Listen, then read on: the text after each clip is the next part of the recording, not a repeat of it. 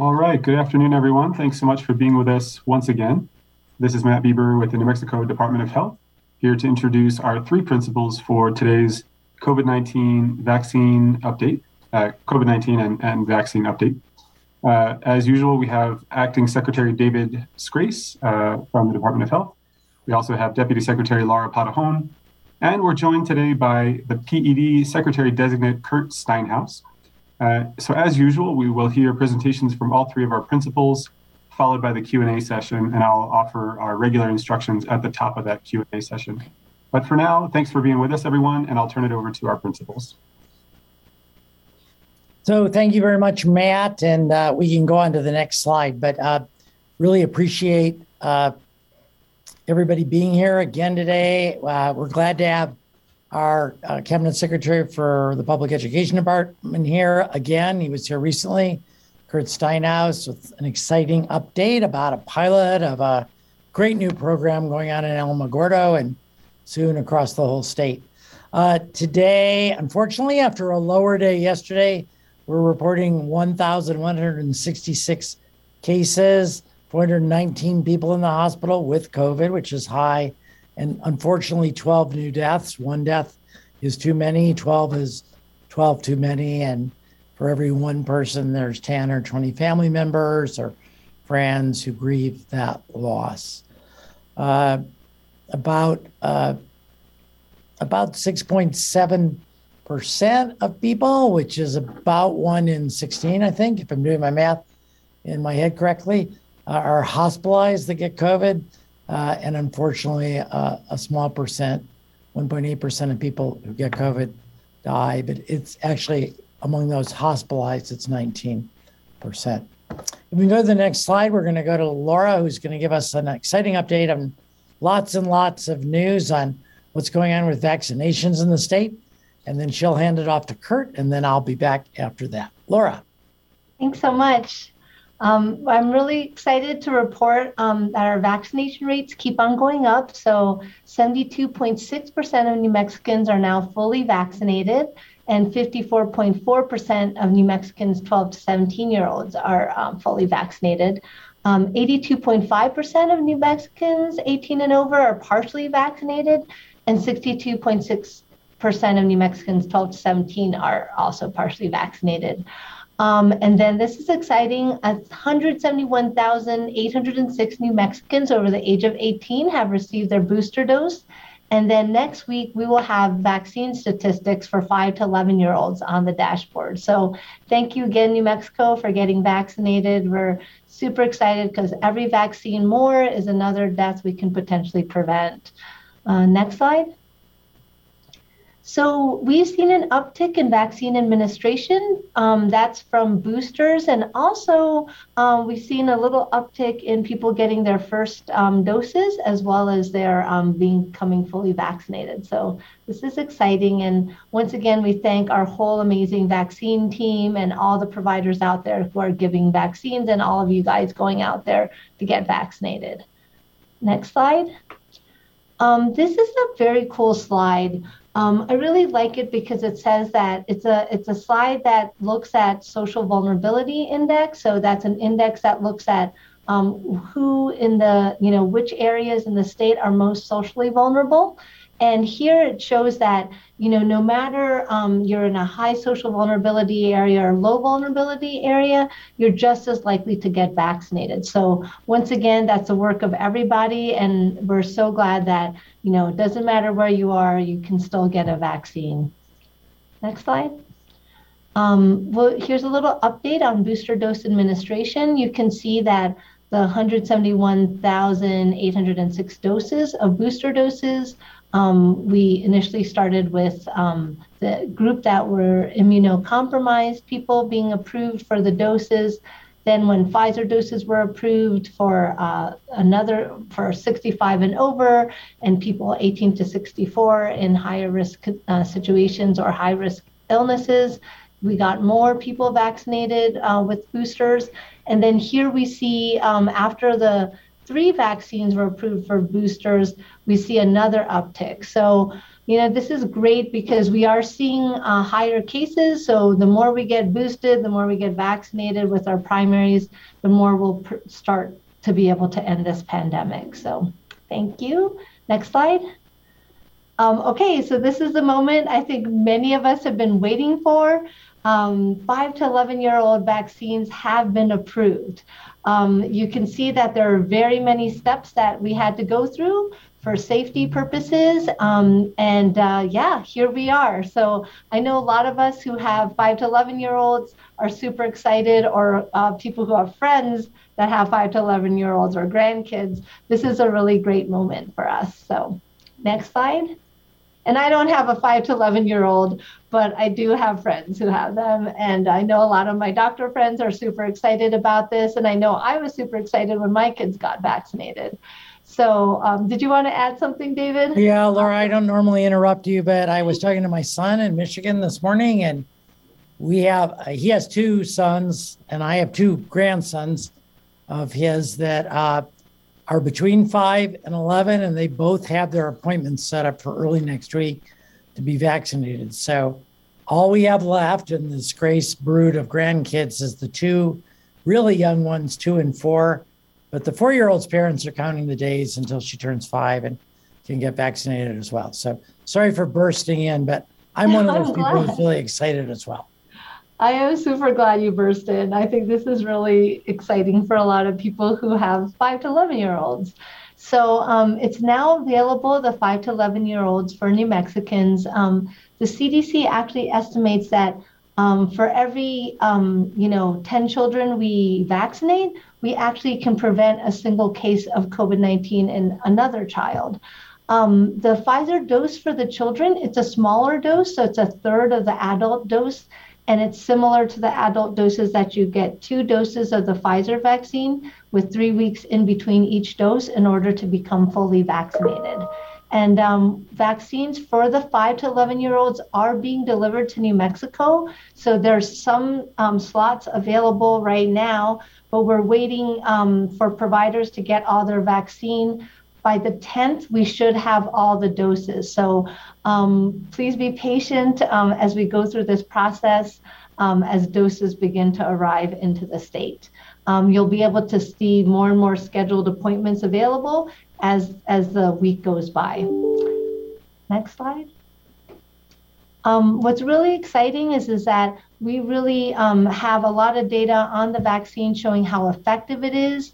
Um, looking at adolescents, twelve to eighteen year olds, um, who, you know, we still need more um, adolescents vaccinated, but we've seen that vaccination reduces your risk for COVID nineteen hospitalization by ninety-three percent. And we also saw that in the children vaccines for the five to eleven, that um, it was ninety percent effective in preventing COVID. Um, this is really important because even though children don't usually get as sick, there are still children who can get sick from COVID and get hospitalized. And even five children have died in New Mexico. So we really want to prevent that. Um, you can see in this that none of the kids that got vaccinated with um, COVID for who are adolescents actually ended up in the I C U. So really good data to show that um, this is super safe for our kids. Next slide. Um, one other cool thing that they found in the study that they did to, you know, make sure the vaccine was safe was that side effects in five to eleven year olds are mild, milder than in older children. So these are the common side effects that kids get, and it just shows that the vaccine is working.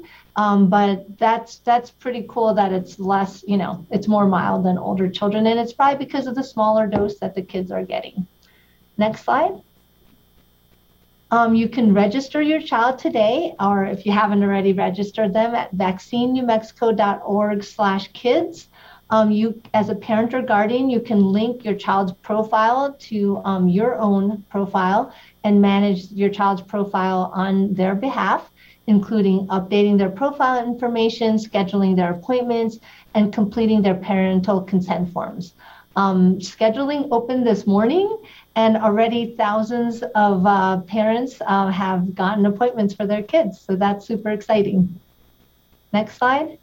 Um, there's a there's a little instruction um, page on vaccine new mexico dot org slash kids where it shows you how to link um, your profile to your kid's profile. And, uh, you know, of course, full vaccination, as, you know, five to eleven year olds are the first priority, as well as other people who aren't vaccinated, because um, it's still the best way for us to prevent hospitalizations and deaths. You can make your appointment today if you haven't gotten vaccinated yet at vaccine new mexico dot org, or you can set, schedule an appointment with your primary care provider or a pharmacy. Um, remember that you can get a flu shot or any other shot at the same time, and uh, talk to your provider um, if you do have questions about the vaccine or eligibility for a booster dose. We're just really encouraging people to get out there and get vaccinated right now. Next slide. Um, our call center is still here for New Mexicans that don't have an access to the website. Um, the purpose of the call center, as usual, is really to advance equity by supporting people who don't have internet or the capacity to schedule online. So if you do option three or nine, it call um, it helps people get to a Spanish speaker, and we're open from eight a.m. to eight p.m. So once again, please just use it if you don't have access to a website. Um, if you can do it on the web, that really helps our team. So thanks again for all you guys are doing, and um, yeah, get out there and, and hopefully get vaccinated. Thanks.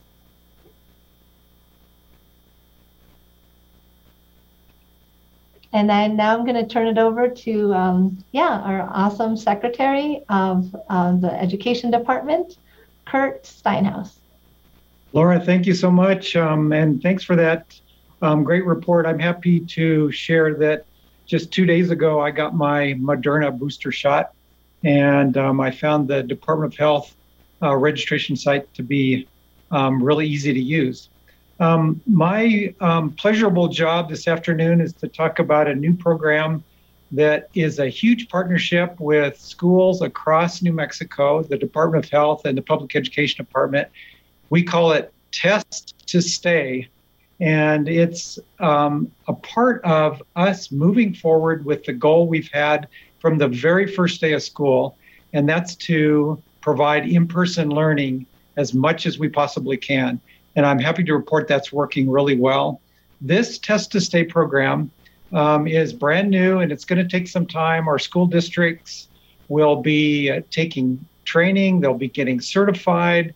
In some cases, they might even be hiring staff. So it's going to take three, four, or five weeks uh, for this to get up and running. But we thought it would be important for you all to know about it.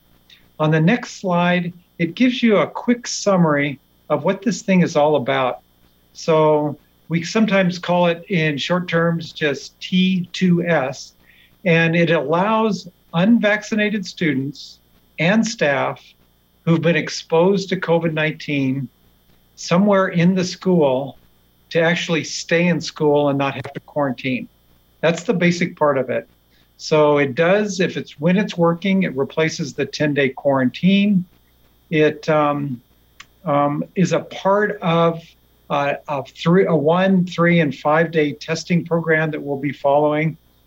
And um, if the tests are negative and the individual's a- asymptomatic, um, that student or that staff member can stay in school. And the other thing that a lot of our staff and parents are very excited about, not only can they stay in school, but they can also participate in all those sporting activities, as well as Um, speech and debate and band and music and theater, all those things that make school so exciting for kids. On the next slide, it gives us a quick summary of the goals. So as I've already stated, the goal is to uh, keep New Mexico students and staff safe. And that's what we're working on, and we're getting better on it, better every week. Uh, we want to minimize quarantine times, and we want to keep our kids engaged in in-person learning. That's what this is all about. The other thing that we know is that every school, every community is different and unique in some ways. And so the, the flexibility that we're able to provide in this program helps us adjust for local community needs. And I'm also happy to share that on the next slide, um, we can give you an update about the community of Alamogordo. Um, I was a teacher in Alamogordo for eleven years, and know there's a lot of good folks down there. They volunteered last week to give this a try, and so they are finding out information about how it's working and how we might do a better job of providing training and communication. So three cheers to the Alamogordo folks. And um, they are implementing this testing program on days one, three, and five following an exposure. And that's a little bit about how it works. And on the last slide about this program, um, the next slide gives you just a little bit of information about the benefits of the program. It does not only allow us to increase in, in-person learning, but it allows kids to continue to ride those school buses. Um, after school and before school programs, they, students and staff can still participate in that, aftercare programs, and all those wonderful extracurricular activities. And we're looking forward to working with our school districts and moving forward with this program. Also want to share a big thank you. Sometimes when you've got a new program like this, it comes down to one really hardworking person that is the key to making this happen. And Doctor Tom Massaro has been the partner at the Department of Health that's been key in getting this implemented. So big thank you. We look forward to, to working with all of our students, staff, and parents in getting this implemented in the next three to five weeks. And I think it's back to Secretary Scrase. Yeah, thank you very much, Kurt. You know, Tom Massaro is the Chief Medical Officer of the Department of Health.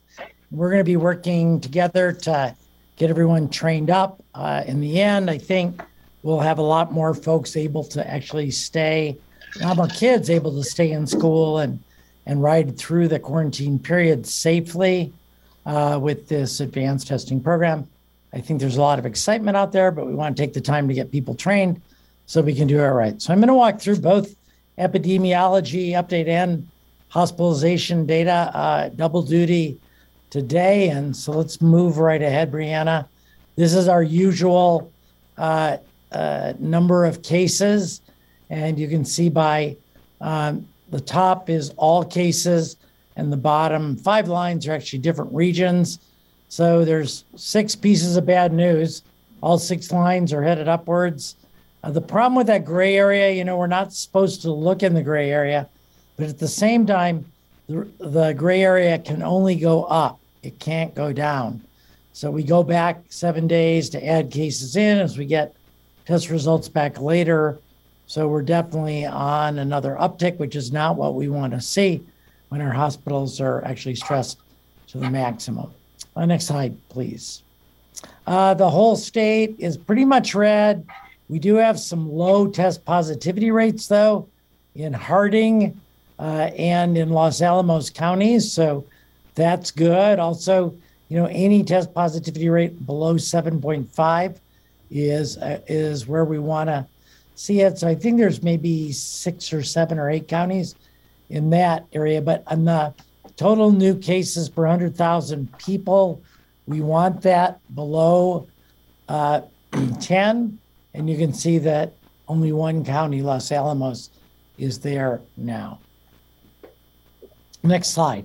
Uh, uh, also, our test positivity is rising. We think some of this may be due to people doing more home testing. In theory, the, well, not in theory, the public health order requires reporting of all home testing, but that's can be an arduous task for somebody who just does one test at home. Some of the newer tests are set up electronically to report your results. But so we may be losing some negative tests from the denominator, but nonetheless, we don't like to see the test positivity rate almost up to ten percent. And that's something that we absolutely need to see come back down uh, very soon. When we get over that green line, it means we're kiss- missing cases that we're not really getting our arms completely around all the cases occurring here in New Mexico. So that's why we'd like to continue to encourage everyone to get tested. If you have symptoms, you're exposed to someone with COVID, and that applies even if you're already vaccinated. Next slide, please. Uh, in schools, uh, Kurt went over uh, uh, the program that we're doing, had almost a thousand cases in schools last week. It's only about one-sixth of cases in schools that are actually pediatric cases, which is seventeen and under. We cleaned up this graph thanks to our epidemiology folks. We took out all the adults, so these graphs look bigger, but eighty cases a week at our peak and fifty where we are now really is only about, uh, you know, uh, this is the daily case rate. And so that is pretty manageable here in our state, and better actually than other states are seeing. And as I mentioned last time, you know, if you remember at the beginning of the year, we were seeing um, three staff cases for every single student case. Now it's flipped. We're seeing three student cases for every staff case. And we think that's mainly due to the effectiveness of vaccines and the fact that most of teachers and staff are vaccinated, the majority are, whereas, of course, uh, a lower percent of students are vaccinated right now. And certainly in elementary schools, uh, none of the students, unless they get a vaccine today. Next slide, please. Uh, these are hospitalizations in kids. We took out the adults.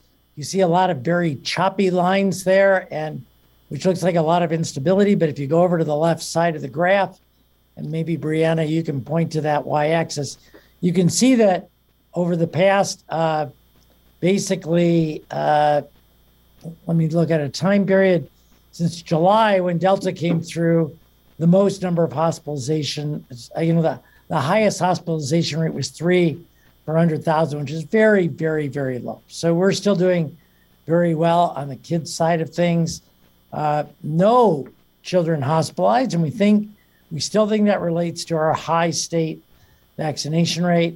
And there have been five uh, pediatric deaths, sadly, no, no new ones in recent weeks. There was one case recently where there were no underlying conditions on the death certificate, but we've reviewed those medical records and the child did have some serious uh, uh, serious underlying condition that probably in all likelihood made them at higher risk uh, for death uh, from coronavirus infection.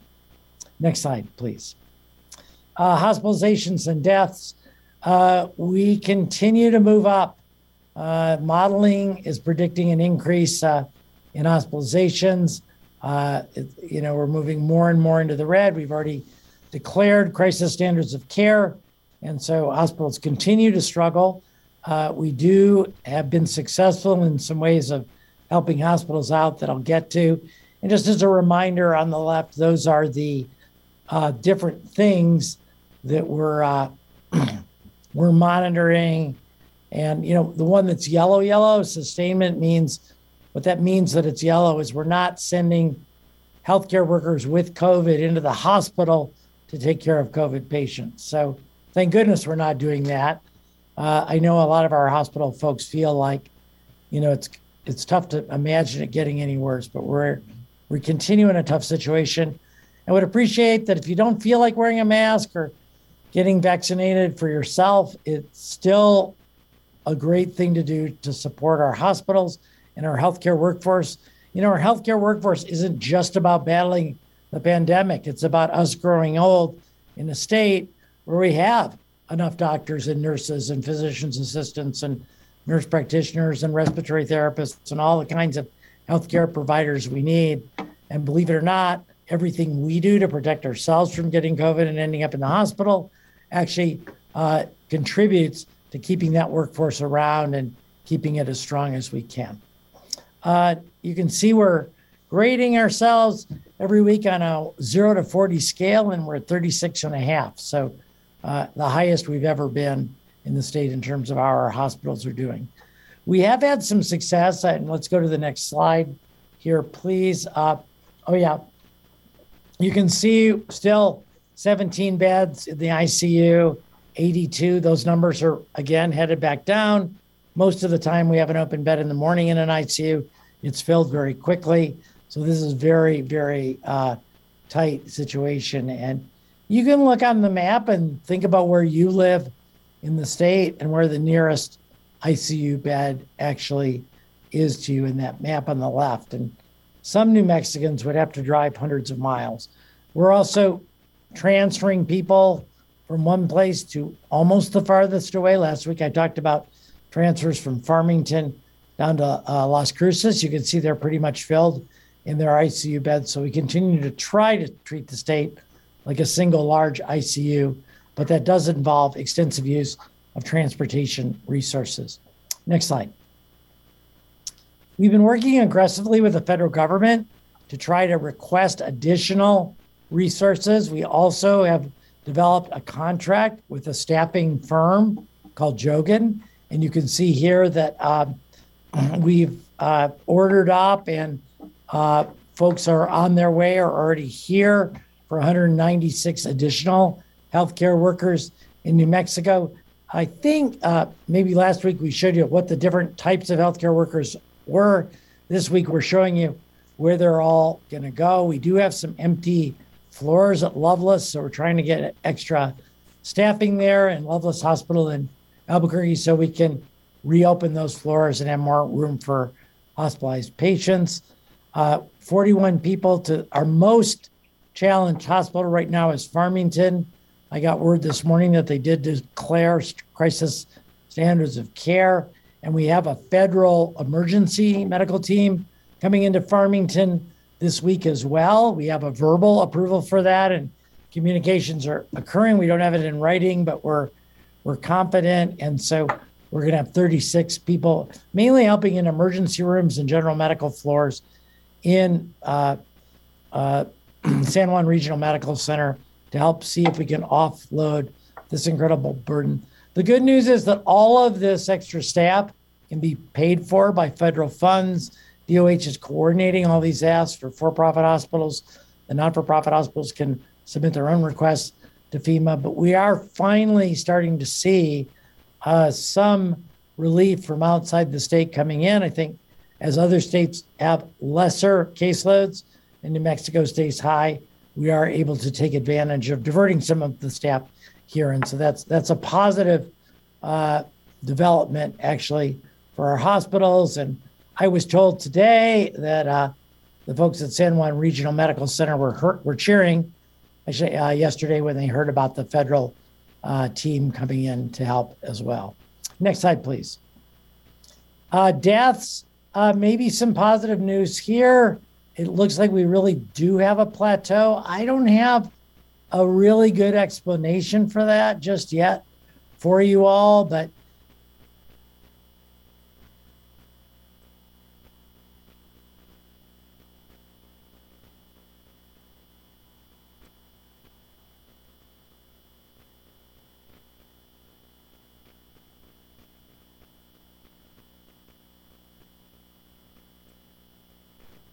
I wanted to mention to uh, the folks who live here in New Mexico, I mean, we've had over five thousand people who've uh, died from COVID, and many, many of those folks are eligible, their families are eligible, sorry, for funeral assistance.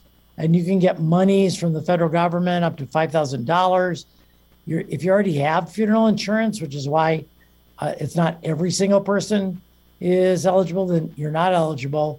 But so far in New Mexico, one thousand six hundred eighty-two people have registered. So our, to our media partners today, if you can help us get that word out, we're only uh, scratching about one third of the potential cases. We'd like everybody who's eligible uh, to apply.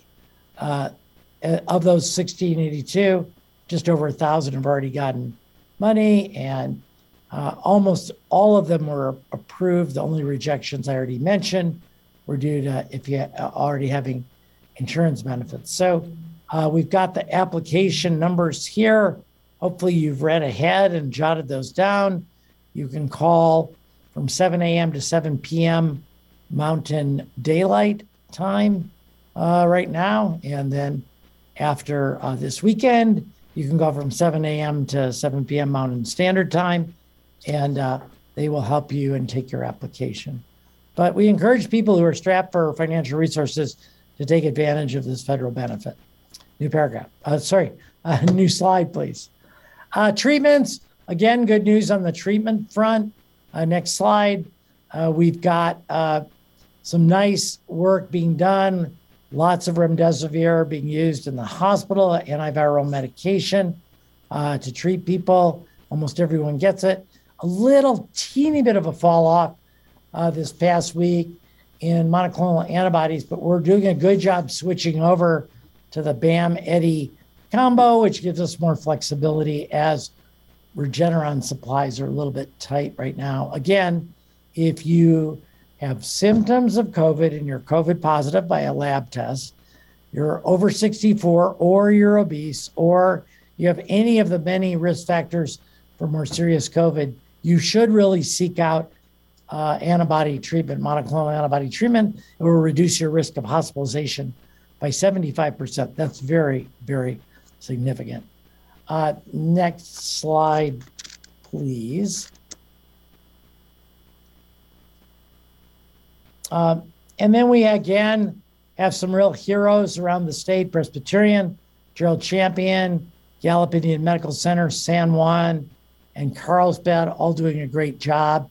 You know, I know we might get a question today about flu, uh, fluvoxamine. It's an antidepressant. There was a study done in Brazil about the effectiveness of that treatment. I'm happy to uh, take a question more specifically, but I think there's a lot of debate in the scientific community. It certainly is a large enough study, nine thousand people, but there's some criticism that the way the statistics were handled, they picked a very, very small isolated group to prove a reduction in hospitalizations and mortality, and the data may not show that in the large group. So we're a ways away here in New Mexico from serious consideration of recommending this drug as an alternative for New Mexicans uh, to reduce hospitalizations and deaths. If we get better evidence or more information uh, comes through, of course, we'll let you know immediately. Next slide. Uh, so last slide, uh, and we'll open it up for questions. You know, clearly New Mexico is headed upwards. Uh, we need to be even more careful because the spread of co- uh, Delta is much more robust. Delta seems very effective in finding pockets in families and in workplaces of unvaccinated people and, sped, and spreading quite rapidly. Uh, please get tested.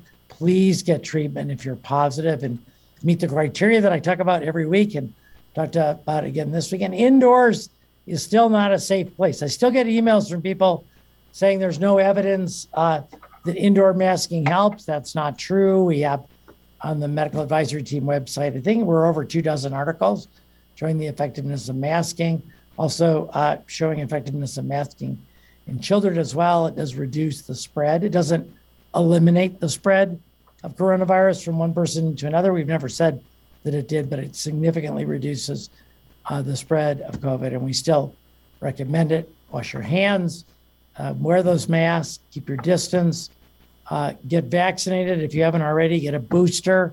I think folks are uh, not really realizing the benefit of a booster at this point in time, and uh, we don't have enough data because boosters have only been out now for three or four weeks, but we'll start reporting data on vaccine breakthrough cases and those with primary series plus a booster. And I'm gonna predict it's gonna be dramatically lower, that it's gonna be rare to see someone with primary series plus a booster uh, getting COVID. I had my booster, uh, uh, Doctor Patahone had her booster, uh, Doctor Steinhaus has had his booster. Uh, all of us for the same reason, it's because we're over eighteen. And we have an underlying condition.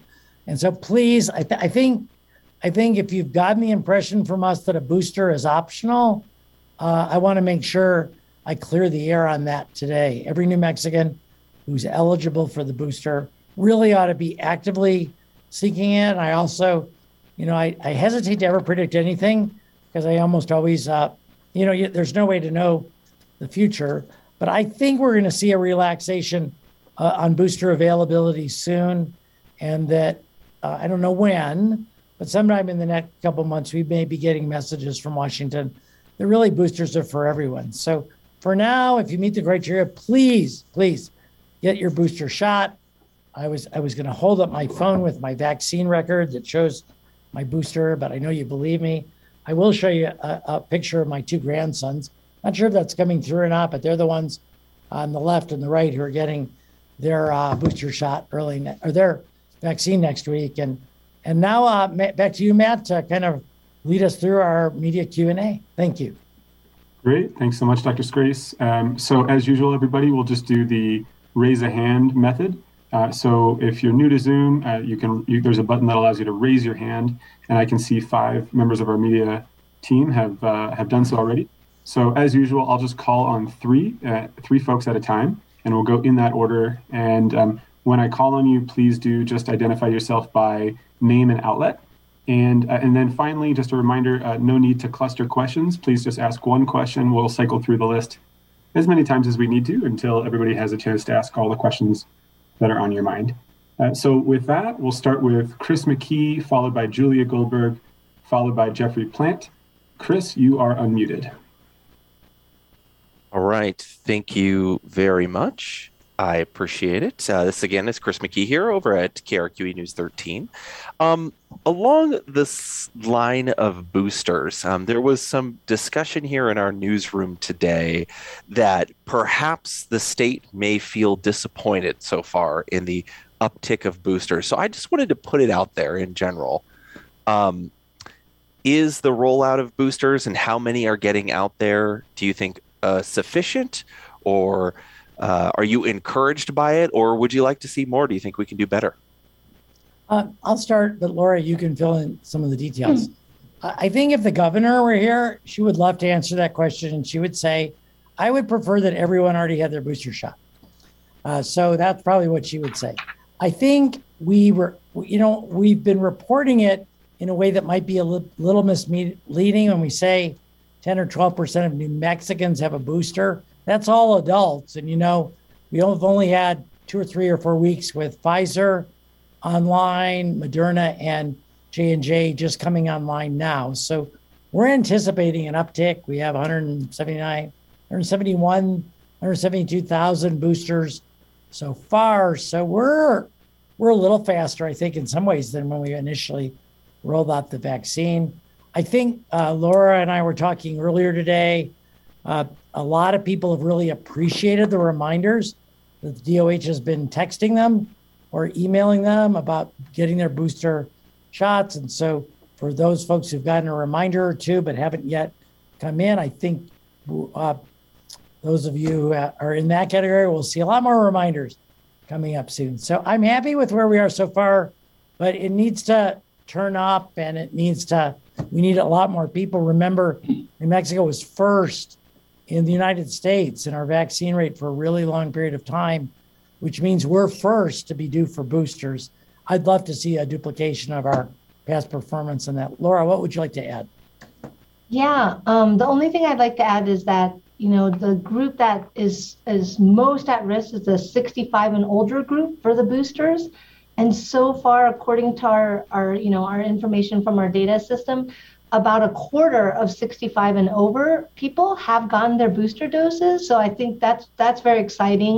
And then now with the onset of Moderna, um, a lot of seniors had gotten Moderna, people over sixty-five had gotten Moderna. So we hope that we'll see another bump in that, because we do really want to protect those who are most at risk of having uh, uh, hospitalizations and deaths. So the older you are, the more chance you have for that. So. Um, yeah, we, we want to see more. And like uh, like David said, you know, we just turned on Moderna and uh, J and J um, just last week. So I think we're we're doing as best as we can. But you're right. Let's keep on going on the boosters. I think I saw that we had forty thousand Moderna already, though. So that's very encouraging. Yes. As well. So that's good. Chris, if, if your real question is, do you want us all to write a story about how more New Mexicans ought to get boosters? Then the answer is an unqualified yes to that one. Solid. Thank you. Thank you. Thanks very much. Uh, next, we'll turn to Julia Goldberg, followed by Jeffrey Plant, and then Gabrielle Burkhart. Julia, you are unmuted. Thanks, Matt. Uh, thanks, everyone. This is Julia Goldberg with the Santa Fe Reporter newspaper. Um, Doctor Patahone and Scrase, I was hoping maybe you could just um, verify or clarify regarding the five to eleven-year-olds. It's my understanding that if someone has a child who's almost twelve or will turn twelve in between doses, that they should still stick with the smaller dose, and that those are, are smaller based on age and puberty and hormones, not like if you have a large kid not a large kid, but like it, it's not based on weight as some other types of medicines are. But I wondered if you could just talk about that at all and clarify. Okay, yeah, I'm happy to share with that. So that was guidance we got from the C D C. So basically, let's say you're eleven and in two weeks you're going to turn twelve, but you get the, the smaller dose, the childhood dose at eleven. Then when you turn twelve and three weeks later, you get the vaccine, then you get the, you know, the full dose, um, but you don't have to restart your vaccine. It's, yeah, they have to make a cutoff somewhere. So yeah, so you'll get a the the child, the five to eleven child dose, which is a third of the dose when you're eleven. And then when you turn twelve, you get the uh, the full dose. Yeah, but you're right, Julia. There are many other factors at play other than just weight. And uh, one of the things about pediatrics for me that I found difficult was that uh, everything was in kilograms, and you had to multiply the kid's weight by, kil- you know, in kilograms by some dose per kilogram for almost everything. So back then I didn't like math as much as I do now. And so I went into internal medicine. And Doctor Patahone, sorry, how, how many five to eleven year olds does New Mexico have? I'm sorry, Matt, I know that sounds like a second question, but it's not. It's one hundred eighty-eight thousand eight hundred sixty-six, right? We have that memorized. Yep, we do, do. have that many kids. And Sorry, I didn't mean to scoop you, Laura. I didn't know. No, you you, you go. You love that number. Correct. So I love I that number. Go for it. Thanks, everybody. Okay, and next we'll turn to Jeffrey Plant, followed by Gabrielle Burkhart, and then Dan McKay. Jeffrey, you are unmuted. Uh, thanks, Matt. Thanks for taking my question. This is Jeffrey Plant with the Silver City Daily Press. Uh, the question everybody in Grant County is asking right now is, why is COVID spreading so rapidly here, and why now? Uh, the only theory I've heard from physicians is that this surge might be coming from schools and school-age kids. Is there any evidence to support that theory? Uh, and by the way, I'm told by the superintendent here in Silver City that most student and staff infections are actually occurring at home and not at schools, because schools have robust social distancing and masking policies in place. But is there any evidence to support the idea that that uh, this uh, high test positivity rate increase in infections is is uh, being caused by school-age kids and, and coming from schools? Yeah, Jeff, I'll start. Uh, first, I want to thank you for the A, the great question, and B, providing part of the answer. And Matt, we could, we should explore whether we should require reporters to provide part of the answer to their uh, their questions.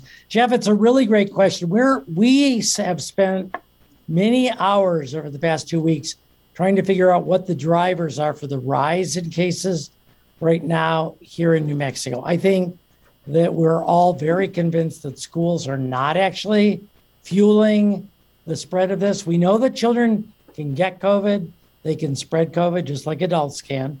But as we do the contact tracing in schools, uh, uh, you know, there's very little, in fact, the infection rate in schools based on the data the schools collect is very, very low, maybe like four percent. And historical data we have pre-Delta, uh, you know, the infection rate in a household was sixteen percent. Uh, there have been papers on Delta that the infection rate is fifty percent in a household as opposed to the four percent we're seeing in schools with Delta. So I think not. I mean, other things we're thinking about are waning immunity. That's the reason for boosters. And of course, if New Mexico was number one in vaccinating people, then we would be, you know, in the first, the first to get so many people vaccinated.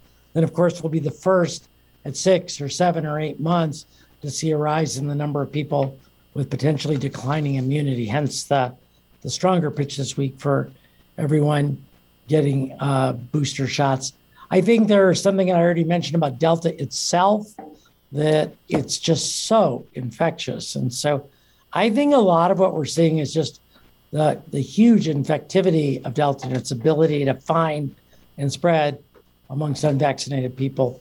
Uh, school kids are unvaccinated. Uh, they do have, schools have cases, but they in general parallel the case rates in the community. They're not a lot higher, which would be another clue if schools are driving community infections as opposed to vice versa. So yeah, and, and one last thing that you sort of alluded to uh, with your quote of the school superintendent is that when the modeling team originally looked at return to school, uh, the modeling that Lanhall did appeared to show that kids were actually safer in school than they were out in the community because of the rigorous adherence to masking and distancing and being careful. So I don't think there's anything out there that's implicating the schools as a source of spread. And actually, uh, the wonderful program Kurt described to you that we're going to be working on intensively over the next four weeks kind of is based on the fact that schools are a safe place. And so contact kids who've had contact with cases uh, in school can participate in the program. So I guess the really short answer to your question is no. We haven't seen that uh, evidence that schools are fueling the current up uphill now uh, turn of events. Great, thanks so much. Next, we'll turn to Gabrielle Burkhart, followed by Dan McKay, followed by Michaela Heelan. Gabrielle, you are unmuted. Hello, thanks for taking my questions. Gabrielle Burkhart here with K R Q E. I have a question about the five to eleven age group. We've seen some national polling where parents have said, you know, a third or for absolutely getting their kids vaccinated, another third are against. Um, some are still waiting and seeing. Does the state of New Mexico have a clear goal that it's hoping to reach when it comes to vaccinating that particular age group? Like, are we hoping to hit, you know, at least half of parents to agree to get their kids vaccinated? Are you willing to say a percentage? Um, you want me to go first? Sure. I mean, I'm I'm hoping that we'll have this. We have fifty-four percent of twelve to eighteen year olds vaccinated, and we're hoping for the similar goal. Um, we know that over time, parent, you know, we have, like you said, the first thirty percent that just like, I'm out there, I want to get my kids vaccinated. And then the other group, that's the thirty percent of wait and see. That's kind of been how all the kids' vaccines have rolled out. And so as people see like, hey, the kids that, you know, the first kids were vaccinated and they're okay. Um, we're hoping that, you know, we can provide the materials and, you know, listen and, and provide the information that those parents need to feel comfortable um, for their kids. And we're hoping a lot of pediatricians and other trusted voices in the community can share with their communities about how to address that kind of that watch and see space. But we really do think that the kids, you know, they're our next big unvaccinated group. And so the more people vaccinated, the the less the, the virus can get in and, you know, mutate and and spread to, to people who are more uh, vulnerable. So, yeah, so I'm thinking, I don't know, fifty-four percent would be a good goal. I don't know, David may have a higher goal. yeah, I think I think also um, there are different phases to this effort, to every effort. There's a phase as to the primary series. There's a phased effort to the boosters, there's a phased effort to new kids getting vaccinated. And so right now we're just bracing ourselves and setting up, you know, half a dozen max vaccination sites for kids and others across the state in the next couple of weeks to handle that part of the volume. Our pediatricians are very geared up and gung-ho to start vaccinating. Pediatricians and family physicians love giving vaccines. They take great pride in their high vaccine rates. So we're just bracing ourselves for folks like my grandkids. Do you want to see the picture again? Just kidding. Uh, you know, the mad rush to come in. And then phase two, and we're doing a survey now uh, uh, on attitudes. I think the Con Alma Foundation is sponsoring uh, to find out what are the messages that that middle third group need to hear. What did what what are their reservations? What are their hesitancies?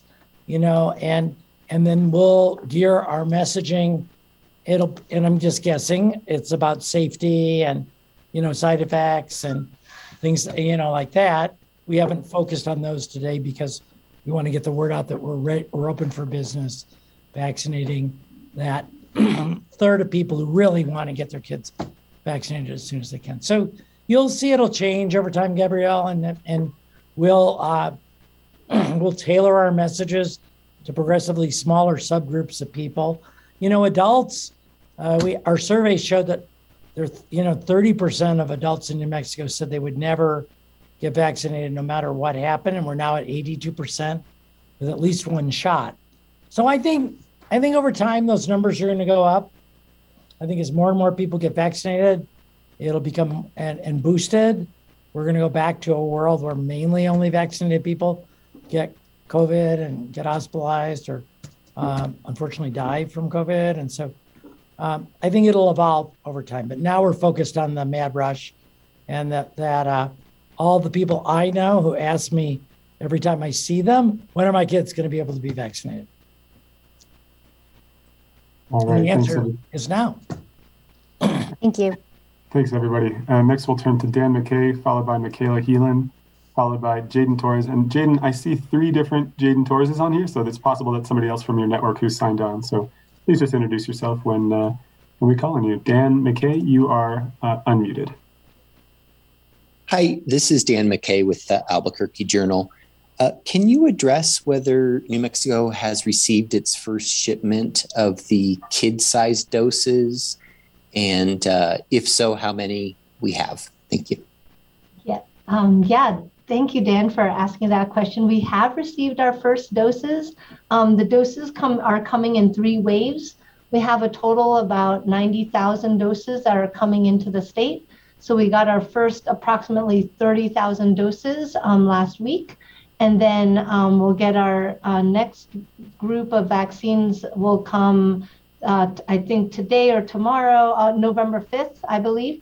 And then November tenth, we'll get the last installment for the ninety thousand doses. And there won't be any, um, you know, I don't think there'll be any kind of delay in getting more doses if we ask for more, um, but that's how they're rolling it out. So that's why we're asking for patience in terms of waiting. You know, you, you can get a scheduled appointment, but the as providers get their doses, then they'll open up the scheduled appointment. So just keep on checking, seeing, you know, every day we'll get more doses. So that's kind of how it's rolling out.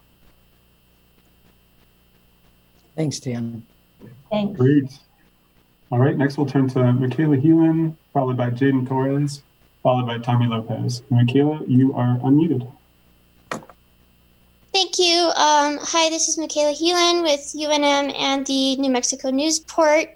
Uh, this question is more so to clear the air for parents that I've talked to. Um, one of their concerns is that because the dose for children is smaller, that it'll be less effective. Can you comment on that, please? Yeah, sure. I'm happy to comment. Um, so. The, the reason why the dose is smaller is because the children are smaller, and they uh, basically tested it on three thousand kids, and it showed that there was a ninety percent effectiveness in preventing COVID nineteen. So they don't, they, the reason why it takes longer to test children is that they do have to get the dose just right for the kids. And so um, I'm hoping that reassurance on how they did the, the vaccine trials Um, could reassure a parent that that smaller dose is what was needed to, to get that effectiveness, which was ninety percent um, to prevent COVID. So um, it's similar to the adult. It's a very good good effectiveness rate. And so um, hopefully that, that would help parents um, who are on the fence about, is it effective, is it not effective? Yeah. Well, and I think, I think too, Michaela, it's a good question. I think if you're a vaccine manufacturer, you want to maximize effectiveness and minimize any potential side effects. So it makes sense that they spent the time that they did coming up with that exact dose. Uh, another example of that, though, is the booster for Moderna. You know, there the booster for Moderna is half the dose of the original uh, first two shots, one of each of the first two shots. So I think we're learning as we go. But the effectiveness is impressive, and actually the very, very low side effect profile also very impressive for the that's child dose of Pfizer. That, that's true, yeah. And and it, it's so good that you asked that question too, because um, you know, like I think U N M was one of the sites for the for the research studies, I believe, right? And so they did have to kind of, because children are still growing and developing, they do have to adjust those doses.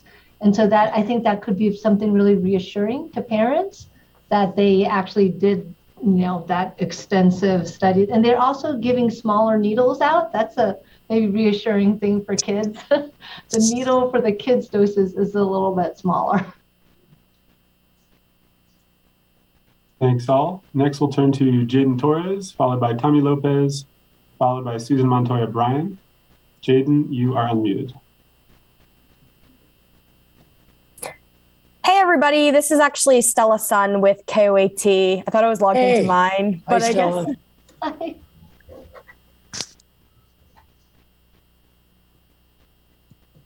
Oh. Stella, I think you're on mute now.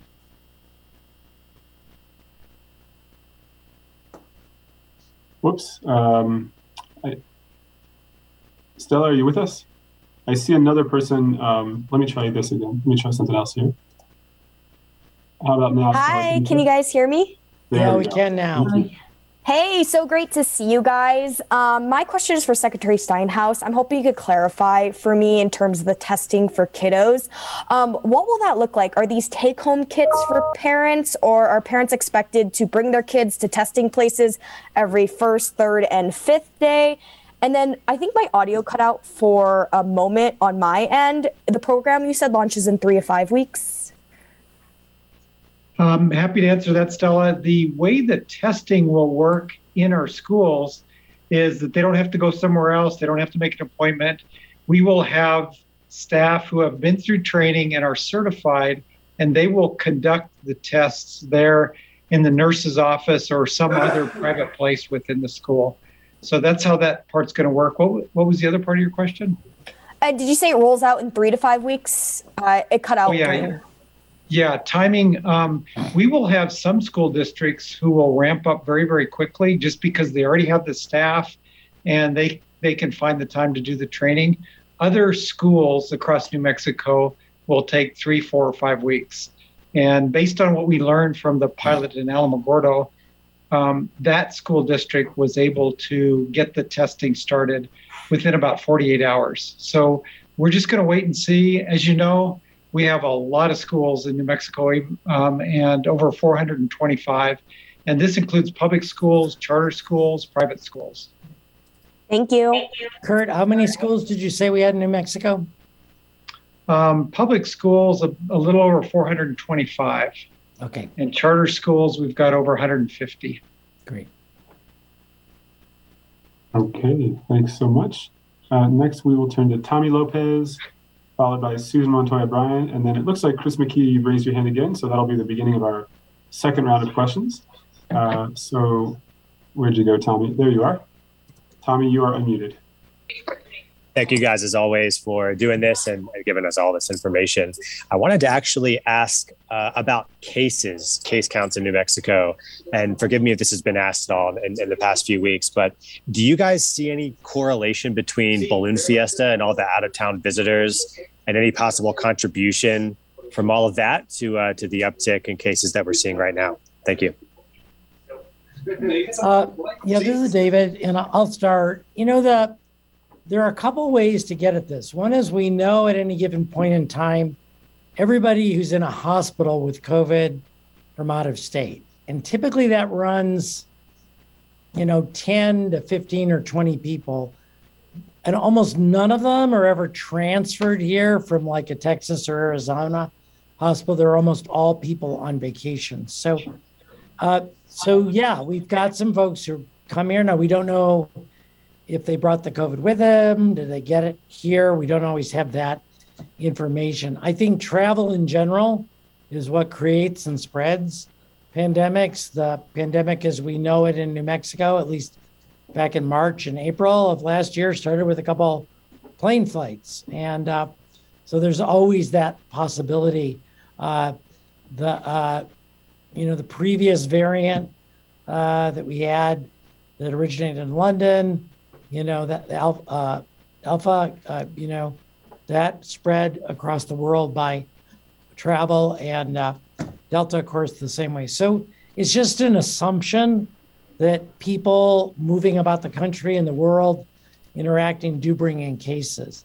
It isn't, we don't have evidence, though, that it's a primary driver, or like right now it's more of a driver than it's ever been before, at least with hospitalized cases. Those folks tend to all be uh, you know, almost all from New Mexico, and the state of origin of cases has stayed pretty constant through the pandemic as well, with New Mexico being well over ninety percent as well. We've got some epidemiology reports. If I can dig one up, I'll, I'll mention it later, that sort of go into that in a little bit more detail. Okay, thanks so much. Next, we'll turn to Susan Montoya Bryan, and then I think we'll start that second round of questioning with Chris McKee, followed by Julia Goldberg. Susan, you are unmuted. Hi, good afternoon, Susan with the Associated Press here in Albuquerque. And you had mentioned the mad rush. So I was wondering if you could tell us, uh, you know, roughly how many thousands of people have already registered for the five to eleven. And as part of that, talk a little bit about the rollout. Doctor Scrase, I had heard you mention uh, several clinics that the state is planning. So any details on those clinics, where they'll be, and whether pediatricians, eventually all of them, will be able to give these shots? Thank you. Okay. Um, Go ahead, Laura. Sure. Um, so we do have a pretty robust group of providers, providers who are pediatricians, family physicians, um, different hospital systems throughout New Mexico, like Presbyterian and their clinics. We have federally qualified health centers who are going to be giving them out. I H S, uh, the Indian Health Service, is going to be giving out vaccine, and also pharmacies. So these will all be coming online. Most of the pharmacies will be coming online on November eighth, is what I understand, is when a lot of the fed, other federal doses are coming in. And like I said, it's a staggered dosing. So there will be, um, we believe there'll be enough capacity. I think initially there might be some waits, you know, just because that the mad rush of the thirty percent of people who um, like to get it first, Um, that that group will be spread out throughout the next two weeks, I, we believe.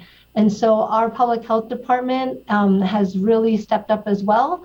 And they're going to have some mass vaccination sites in Albuquerque, um, in Las Cruces and Santa Fe, in some of the larger uh, locations. And they'll also be doing some school sites throughout.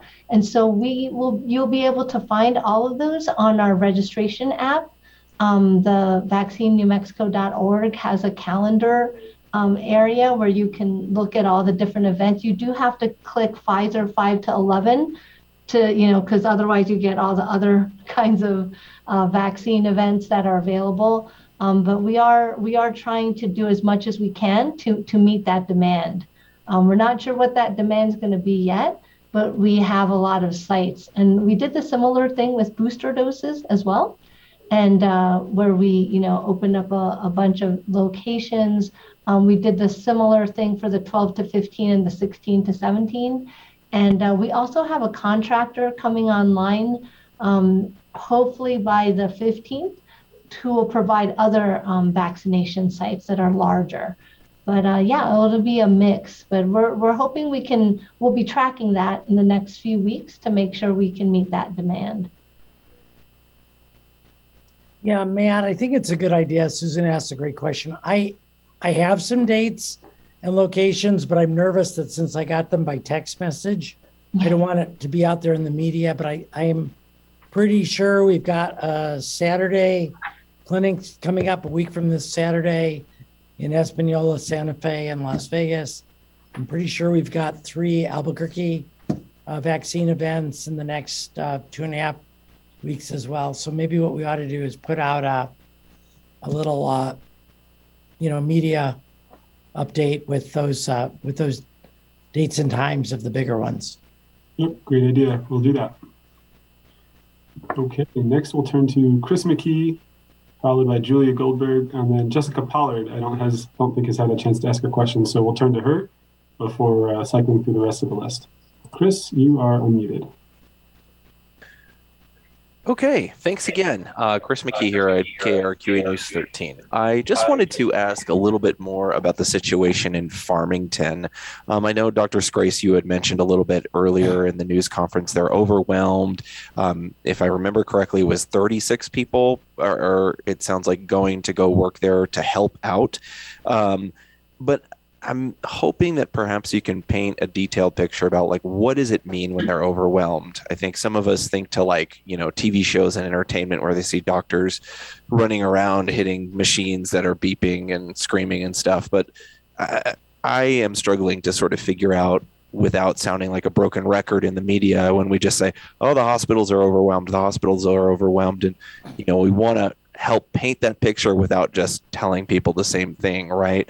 So any detail that perhaps you might be able to provide, kind of outlining what is the situation in Farmington, any kind of descriptors you can offer us. Thank you.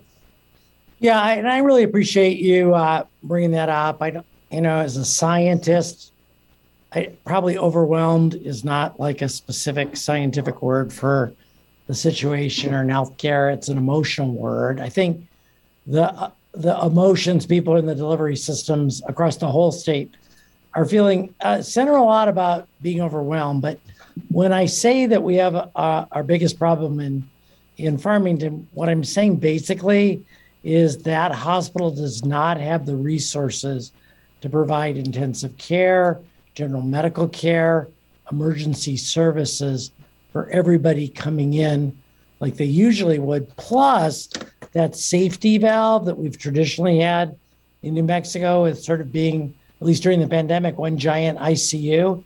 There aren't other places. Like last December, you might remember uh, Jennifer told us this a couple of weeks ago. Last December, uh, it was full, but we could still move people and offload rural hospitals.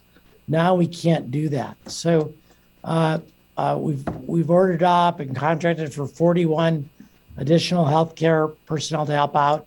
And then that federal D M A T team of another thirty-six people. Also, we believe heading to Farmington in the next couple of days. So that will give them additional uh, emergency room staff and nurses and other personnel so that the number of resources they have can at least catch up to the demand and uh, uh, to the demand.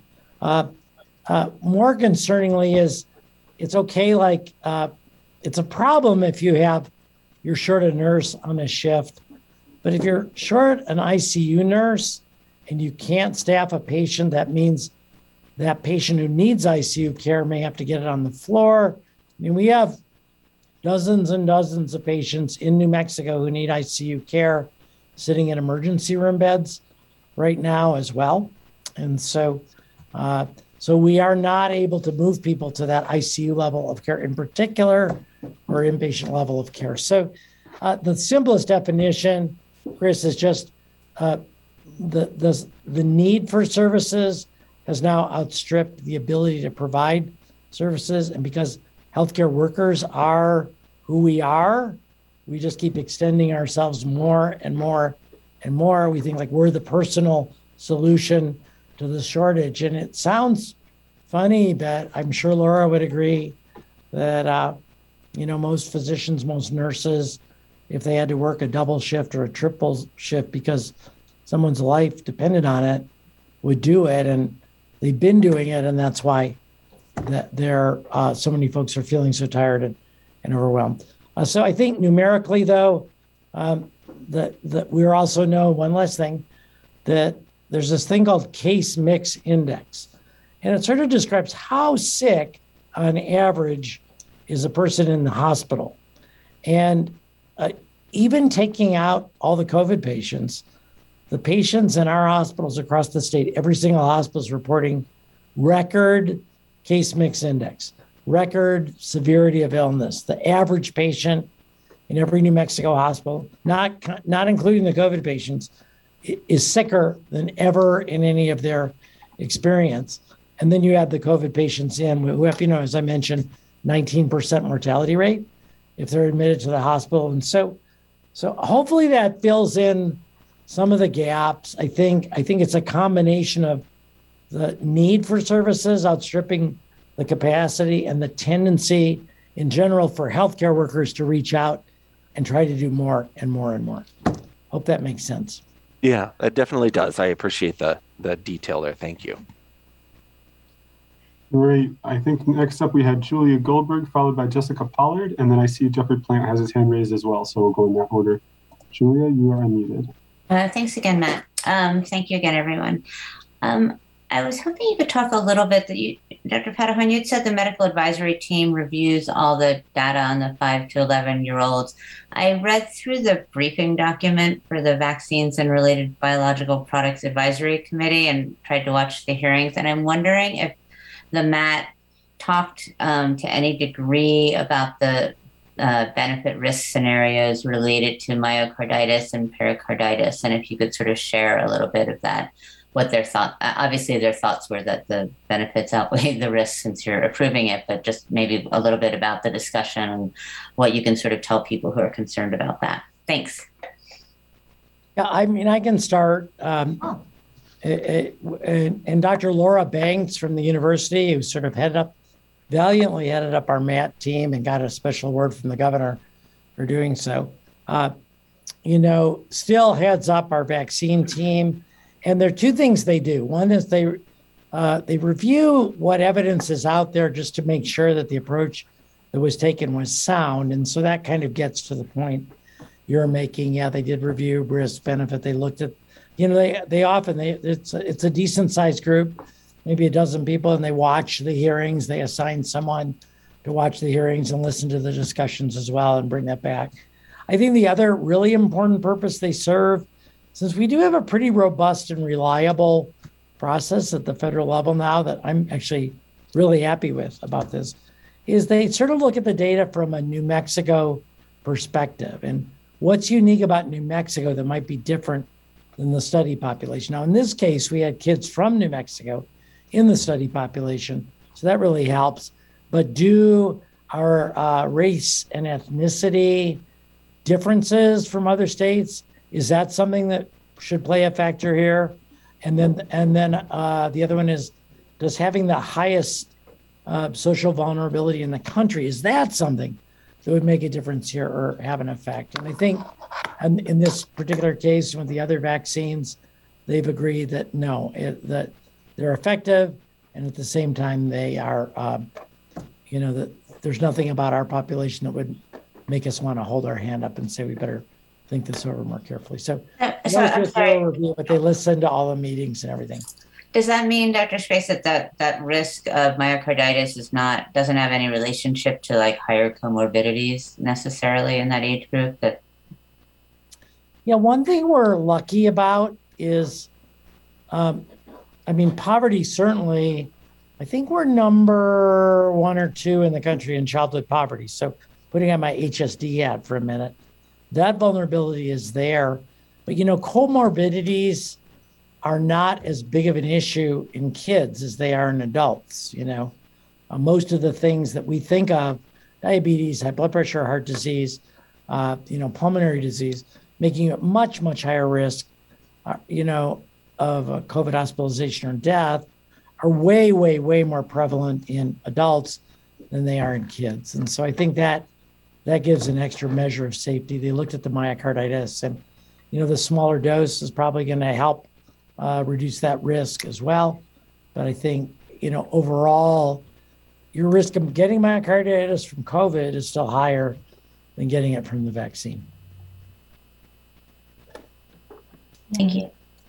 Great, thank you. Next, we'll turn to Jessica Pollard, followed by Jeffrey Plant, and then back to Susan Montoya Bryan. Jessica, you are unmuted.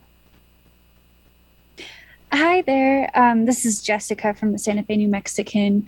Um, I had to step away from the conference for a moment, so I apologize if this question had already been answered. Um, but I just wanted to learn a little bit more about how Test to Stay is as safe and effective as a ten-day quarantine. Um, if anyone's able to kind of give me a little bit more information about that so that I understand. I'll start, and Kurt, if you want to jump in as well. I think this is a study we're doing with the C D C that has a lot of promise.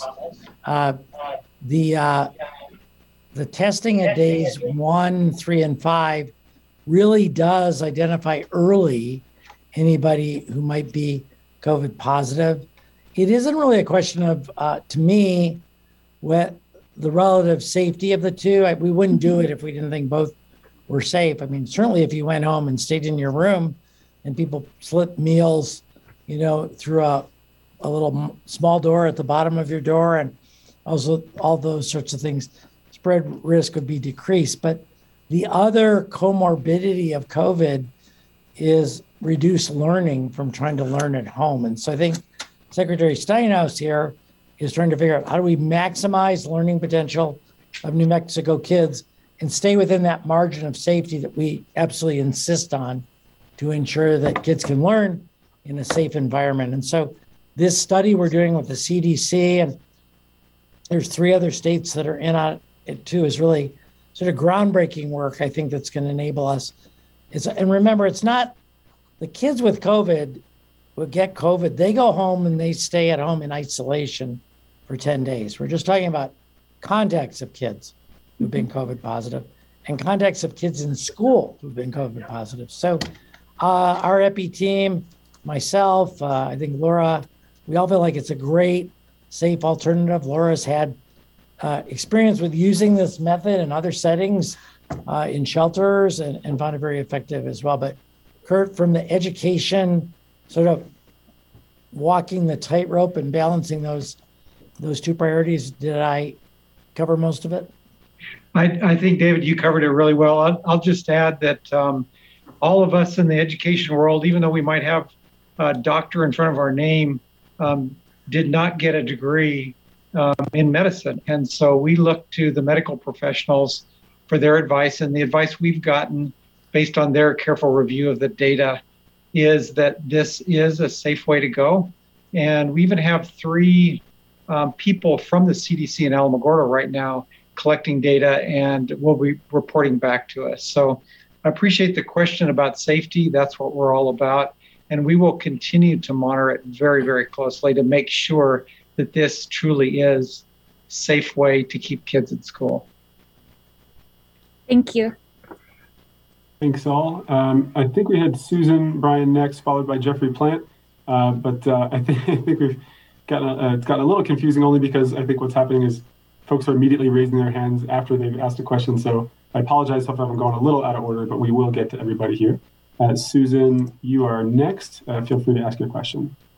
Thanks again. Yeah, I just wanted to ask Doctor Steinhaus about the uh, T two S program. So can you tell us a little bit about funding for that? Is that C D C? And, and what's the price tag look like for New Mexico? Let's see. Um, I can start. The, the grant that we got from the C D C, um, if I've got this right, was about sixty-three thousand dollars. And that includes distribution to every school in New Mexico. So if you were a principal at a school, you have already got notification of an allocation of seventy thousand dollars. And so every school in New Mexico, no matter how large or small, you at least get enough money to hire a full-time person to help with this. And then we are adding thirty dollars per student on top of that, so that that helps with the volume in the school. So that's that's the way the funding is working.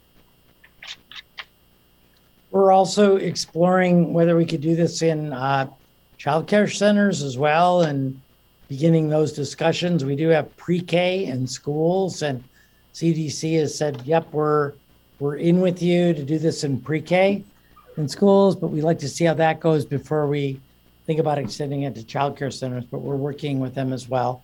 And remember, the federal government, FEMA in particular, does support testing Uh, throughout the state for anybody where it, the insurance doesn't cover it, in almost every almost every single situation, and that could apply here as well. Um, I don't know if I could share a visual, because I did um, that. That might like just help you know wrap people's head around how test to state could potentially work. Is that okay if I do that? Um, it's just a it's just a cool visual. Um, we actually published this data Um, in a, in a journal, showing how we did a, a test to stay type program at the shelter. So before we had test to stay, if someone became positive in a shelter setting, uh, the red is positives. Um, you know, we we didn't have a test to stay program before, because we didn't even have rapid antigen tests. So we had to wait several days till we got someone into isolation area. So you could see how quickly, you know, COVID spreads, if you have to wait three to five days to get your, you know, P C R test back, which is how long the normal test. And so you could see you could get a lot of positives. After we implemented the test to stay program inside the shelters, which basically we rapid antigen test people um, once there was a positive every other day, just like, um, you know, uh, Secretary Steinhaus was sharing, then you would pull out anybody who's positive every two days, right? And then they wouldn't spread it. So you can see that the shelter stayed open. You didn't have a lot of positives anymore because you pulled out all the kids. In this case, it would be adults, you know, but in the case of schools, you would pull out any positives so that they wouldn't spread, um, you know, spread the, uh, spread COVID in the, I, I don't know. I just thought that's like a cool visual to kind of imagine how that could happen in the school setting.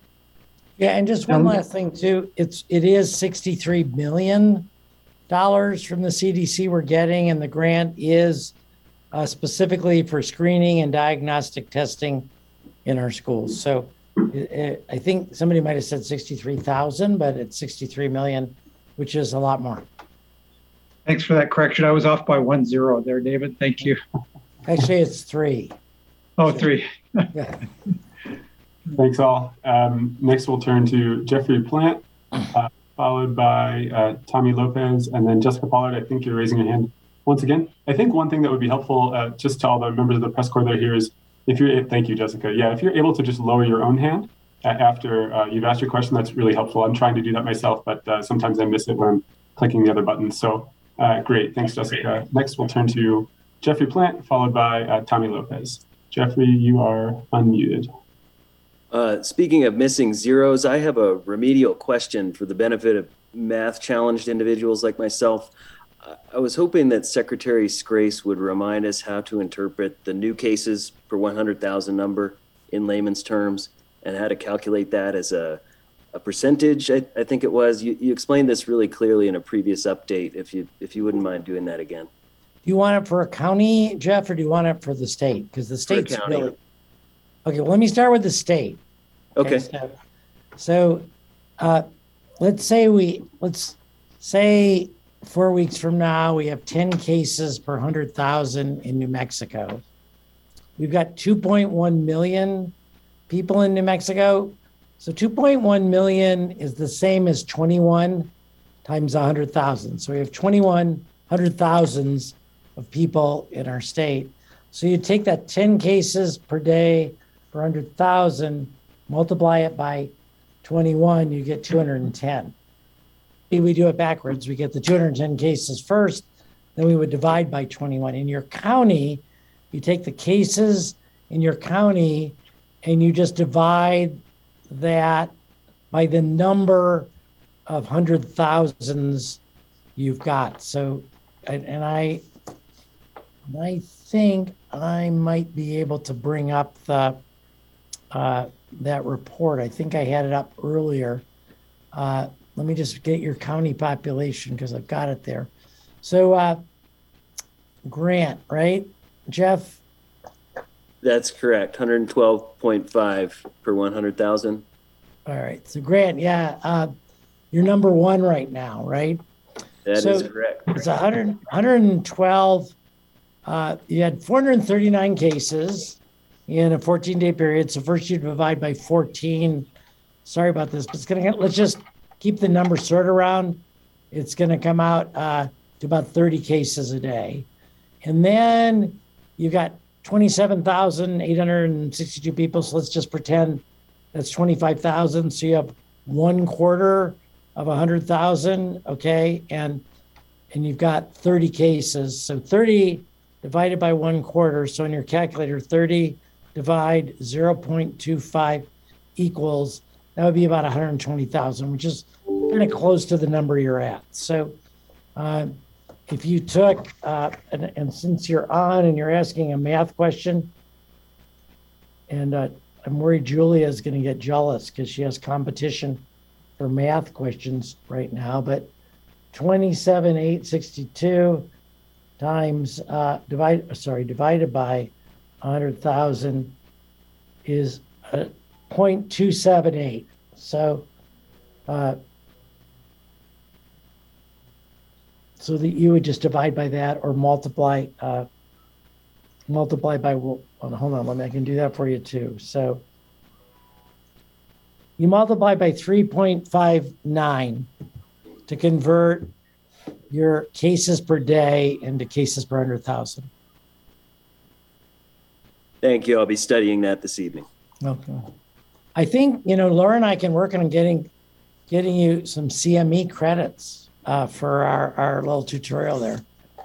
It is complicated. I think once you, though, figure out how many hundred thousands you've got in your county, it makes it a lot easier. And you just use that number, write down three point five nine, divide that number of cases in our report by four thirty-nine and by fourteen, divide the cases by fourteen, and That that's all you need. Sorry about that complexity of that.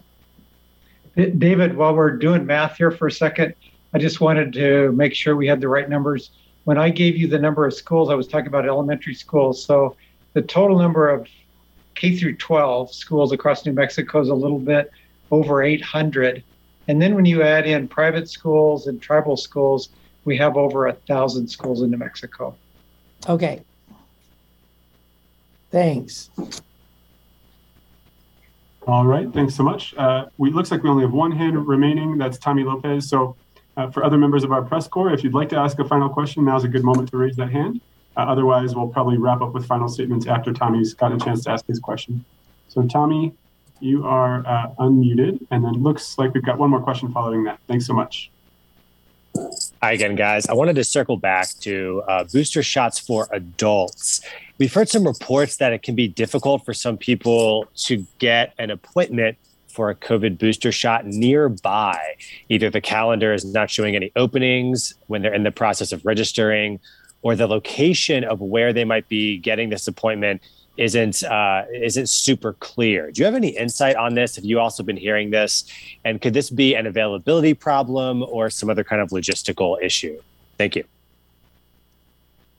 Yeah, um, I can take that first. Um, yeah, we, we have heard that where people aren't able to get it like exactly in their neighborhood, um, and they have to go a little bit farther out. Um, it's not, I don't think it's an availability issue so much as Um, you know, the majority of people who are giving the vaccine, the, the vast majority are the pharmacies. And so some they, they have a limited capacity per day. So eventually people can get it nearby their homes.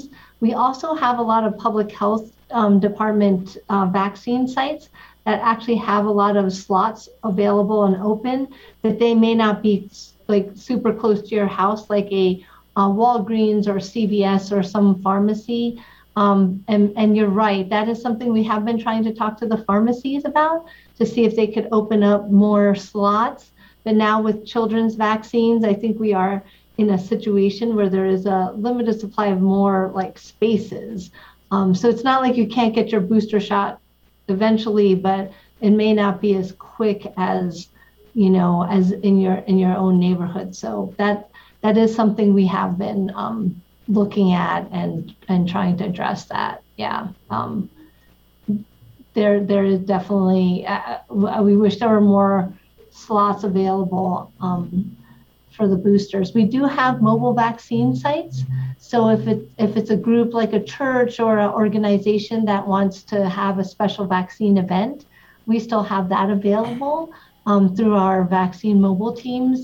Um, but I, I totally get that the the pharmacy sites we still need to try to see, or, or other provider sites, you know, that are available. It's there's so many competing demands. Anyways, David.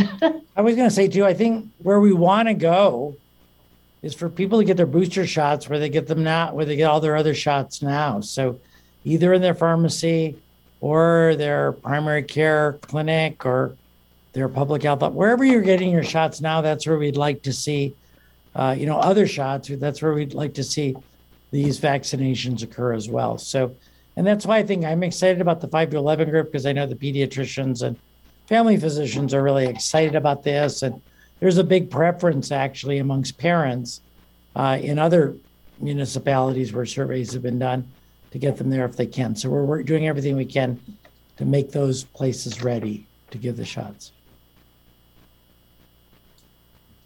All Okay, uh, it looks like Michaela has lowered her hand, but Chris McKee has raised his, so we'll turn to Chris McKee next. Chris, you're unmuted. Thank you. I had one uh, follow-up question about the um, the testing for schools, to stay in schools program. Um, uh, one of our coworkers here is dealing with just uh, a kid who had just been exposed and is going to have to stay home for ten days. The question kind of came up, is it really going to be two to five weeks before something like this is really in play, or is it really just going to be, I think we were talking maybe a little bit about this earlier, so forgive me if this is kind of a repeat question to some extent, but uh, what is really the variable and how long this takes to get going in a lot of these schools? Is it just going to be sort of proximity to the metro area, or rural nature, or are there any other variabilities that will maybe get this going faster? See, Chris, um, we all wanted to get up and running as quickly as possible. Probably the biggest variable is to find a person out there to help do that testing in the school. You may have reported previously that we are short over a thousand teachers, uh, and that's uh, by far our number one priority. But this is finding a person that can, first of all, be available in the school to give the test, secondly, to take the training, third, to be certified. And then another variable out there is ordering the tests themselves. And so we think that is probably going to happen pretty quickly. And um, the third variable is just making sure that we get parent permissions, because children do have the choice. Their parents can say, no, I would not like my child to be tested with a rapid test at school. So those are three of the main variables we've got out there. But I think it's great to hear that um, that you know that everybody's going to be excited to get this done and want to have it happen and encourage it to happen. And I think the governor in particular is really wanting us to do everything we can to keep kids in school and set up testing and all these other sorts of things at, at, as quickly as we can. It's a it's a big job to do the whole state. But as uh, you heard already, I think sixty-two, sixty-three percent of districts already signed up. So that's the first step. I believe checks are have gone out, and the funding for this uh, has already gone out to those schools that have signed up, right, Kurt? And so I think we're going to be, uh, I think you'll see movement soon. And hopefully school districts around the state popping up one at a time as they gear up to do this.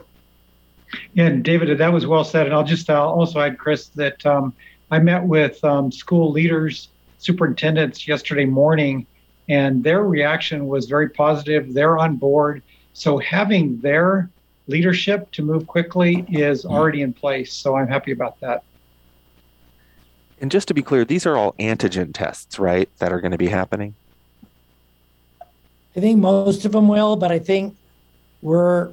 We're going to be using every testing resource we have in the state to uh, do it. And, you know, in theory, you know, our actual test turnaround time, we haven't shown that table in a couple of weeks, but it's running one point three, one point four days statewide for all comers.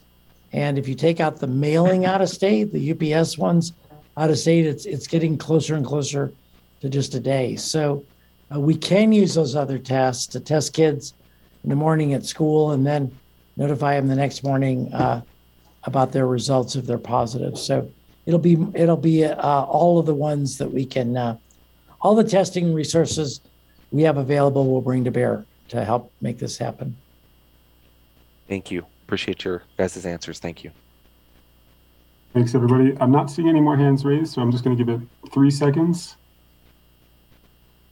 Okay, looks like everyone's had a chance to ask their questions for the day. So in that case, I'll turn to our principals for any final statements they'd like to offer.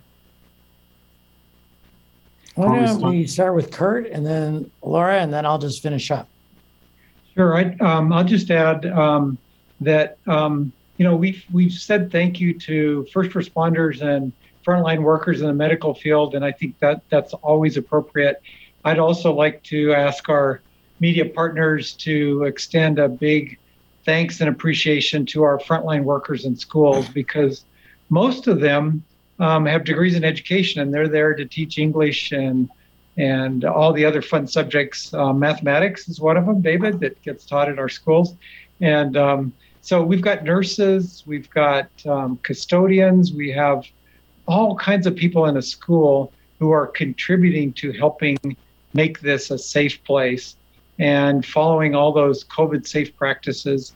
You know, every school in New Mexico has developed and submitted an enhanced COVID safe plan, uh, what they're doing this year. So please help us thank all those frontline workers in our schools. Thank you.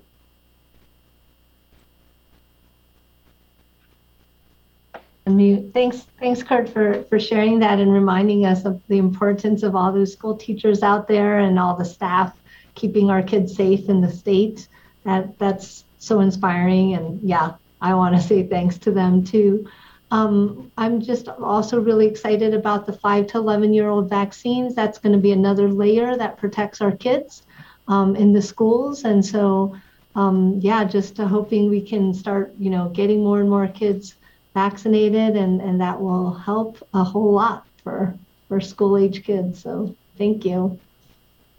Uh, and I'll and I'll just end with two things. One is Jeff and others who are interested in how to do the math. I did put step-by-step instructions on how to calculate your case rate uh, per one hundred thousand using a fourteen day case total that you'll see in the county level E P I report that comes out every Tuesday. But I think more importantly than how to do it is that they're all really high. The whole state basically is still pretty red. I think the C D C cutoff for red is fourteen cases per one hundred thousand. But, you know, we are seeing spread everywhere. And so the virus is uh, expert uh, in a non sort of volitional way at spreading from person to person, to finding unvaccinated families and large groups, groups of people at, uh, uh, you know, who are unvaccinated at events. We talked about this.